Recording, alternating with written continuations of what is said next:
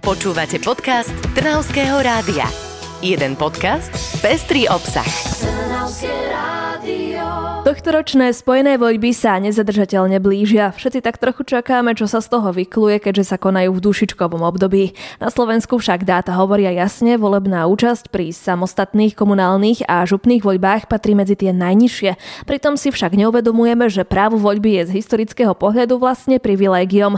Porozprávali sme sa o tom s trnavskou sprievodkyňou a kunsthistoričkou Emíliou Valachovičovou. Aká je teda história volieb v Malom Ríme? Trnavčania majú právo voľby Richtára, alebo teda v súčasnosti primátora od roku 1238.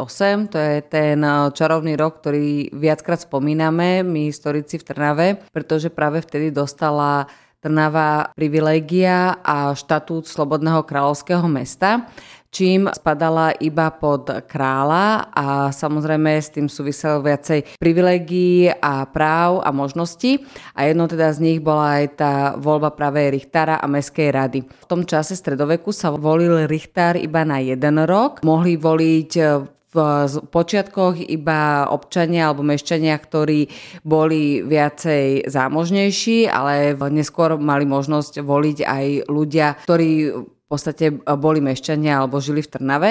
To, že dneska chodí menej ľudí voliť, je, súvisí aj s tým, že si neuvedomujú práve takéto dôležité fakty alebo tú možnosť, ako sa môžu teraz rozhodnúť alebo si zvoliť niekoho až na 4 roky, kto potom bude určovať ich budúcnosť najbližšie obdobie.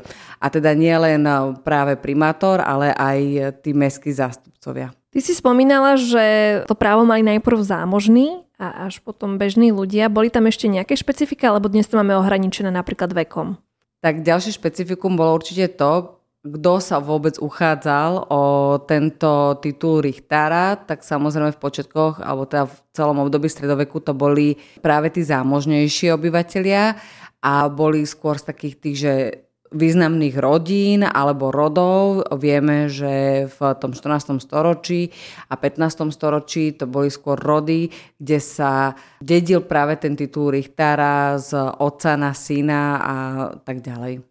Mali možno vtedy už nejaké programy alebo nejakú propagáciu v uliciach? Nie v uliciach, skôr by som povedala, že sa to všetko odohrávalo v krčmách a takýchto podobných eh, stánkoch, kde určite prebiehala aj taká agitácia v podobe voľného popíjania a hodovania pred voľbami, ale to poznáme ešte aj v 19. storočí, takže to nie je nič neobvyklé.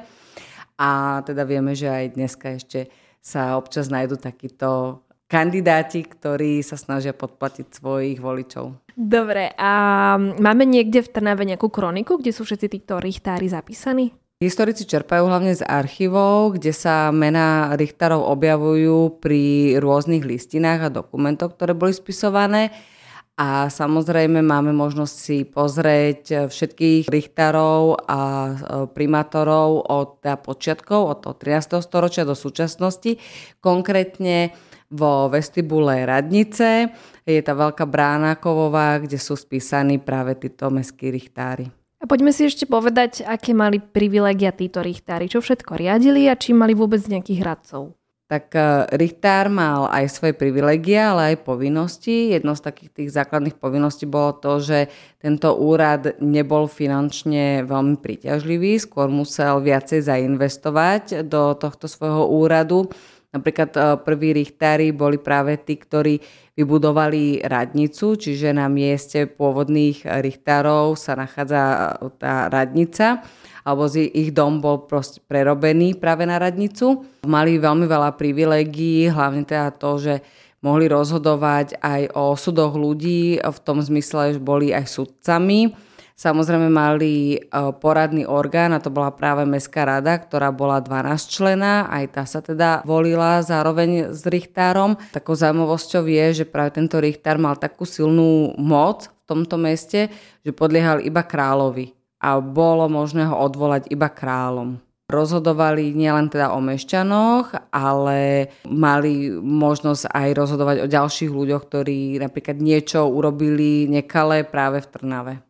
Keď sa vrátime k tomu, spomínala si, že dnešná radnica v Trnave je na mieste starých richtárskych domov. Aká je história za touto radnicou? Koncom 20. storočia boli objavené základy pôvodnej radnice, ktorá je teraz prezývaná ako západné krídlo. Táto budova mala viacero častí. Bol tam tam miesto, kde zasadala mestská rada, kde býval richtár a teda zároveň aj úradoval a súčasťou tejto radnice bolo aj väzenie a domček Kata, ktorí boli v stredoveku súčasťou celého tohto súdneho a správneho systému. A keď sa prechádzame po Trnave, tak tam vidíme aj takú cestičku Kata.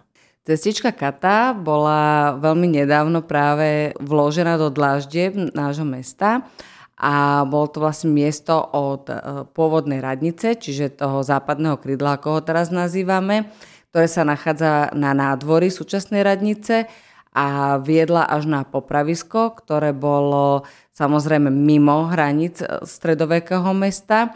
A nachádzalo sa až za hradbami, konkrétne v západnej časti. Mohli by sme to všeobecne povedať, že zhruba v lokalite, kde je dneska Lidl na Linčianskej. A Richtár rozhodoval aj o ľuďoch, ktorí budú zoťatí? Áno, a spolu s Mestskou radou. To sme hovorili skôr o stredoveku alebo o takýchto dobách minulých, ale vieme, že to právo voliť sa potom tak akože transformovalo a pridalo sa aj právo voliť e, pre ženy.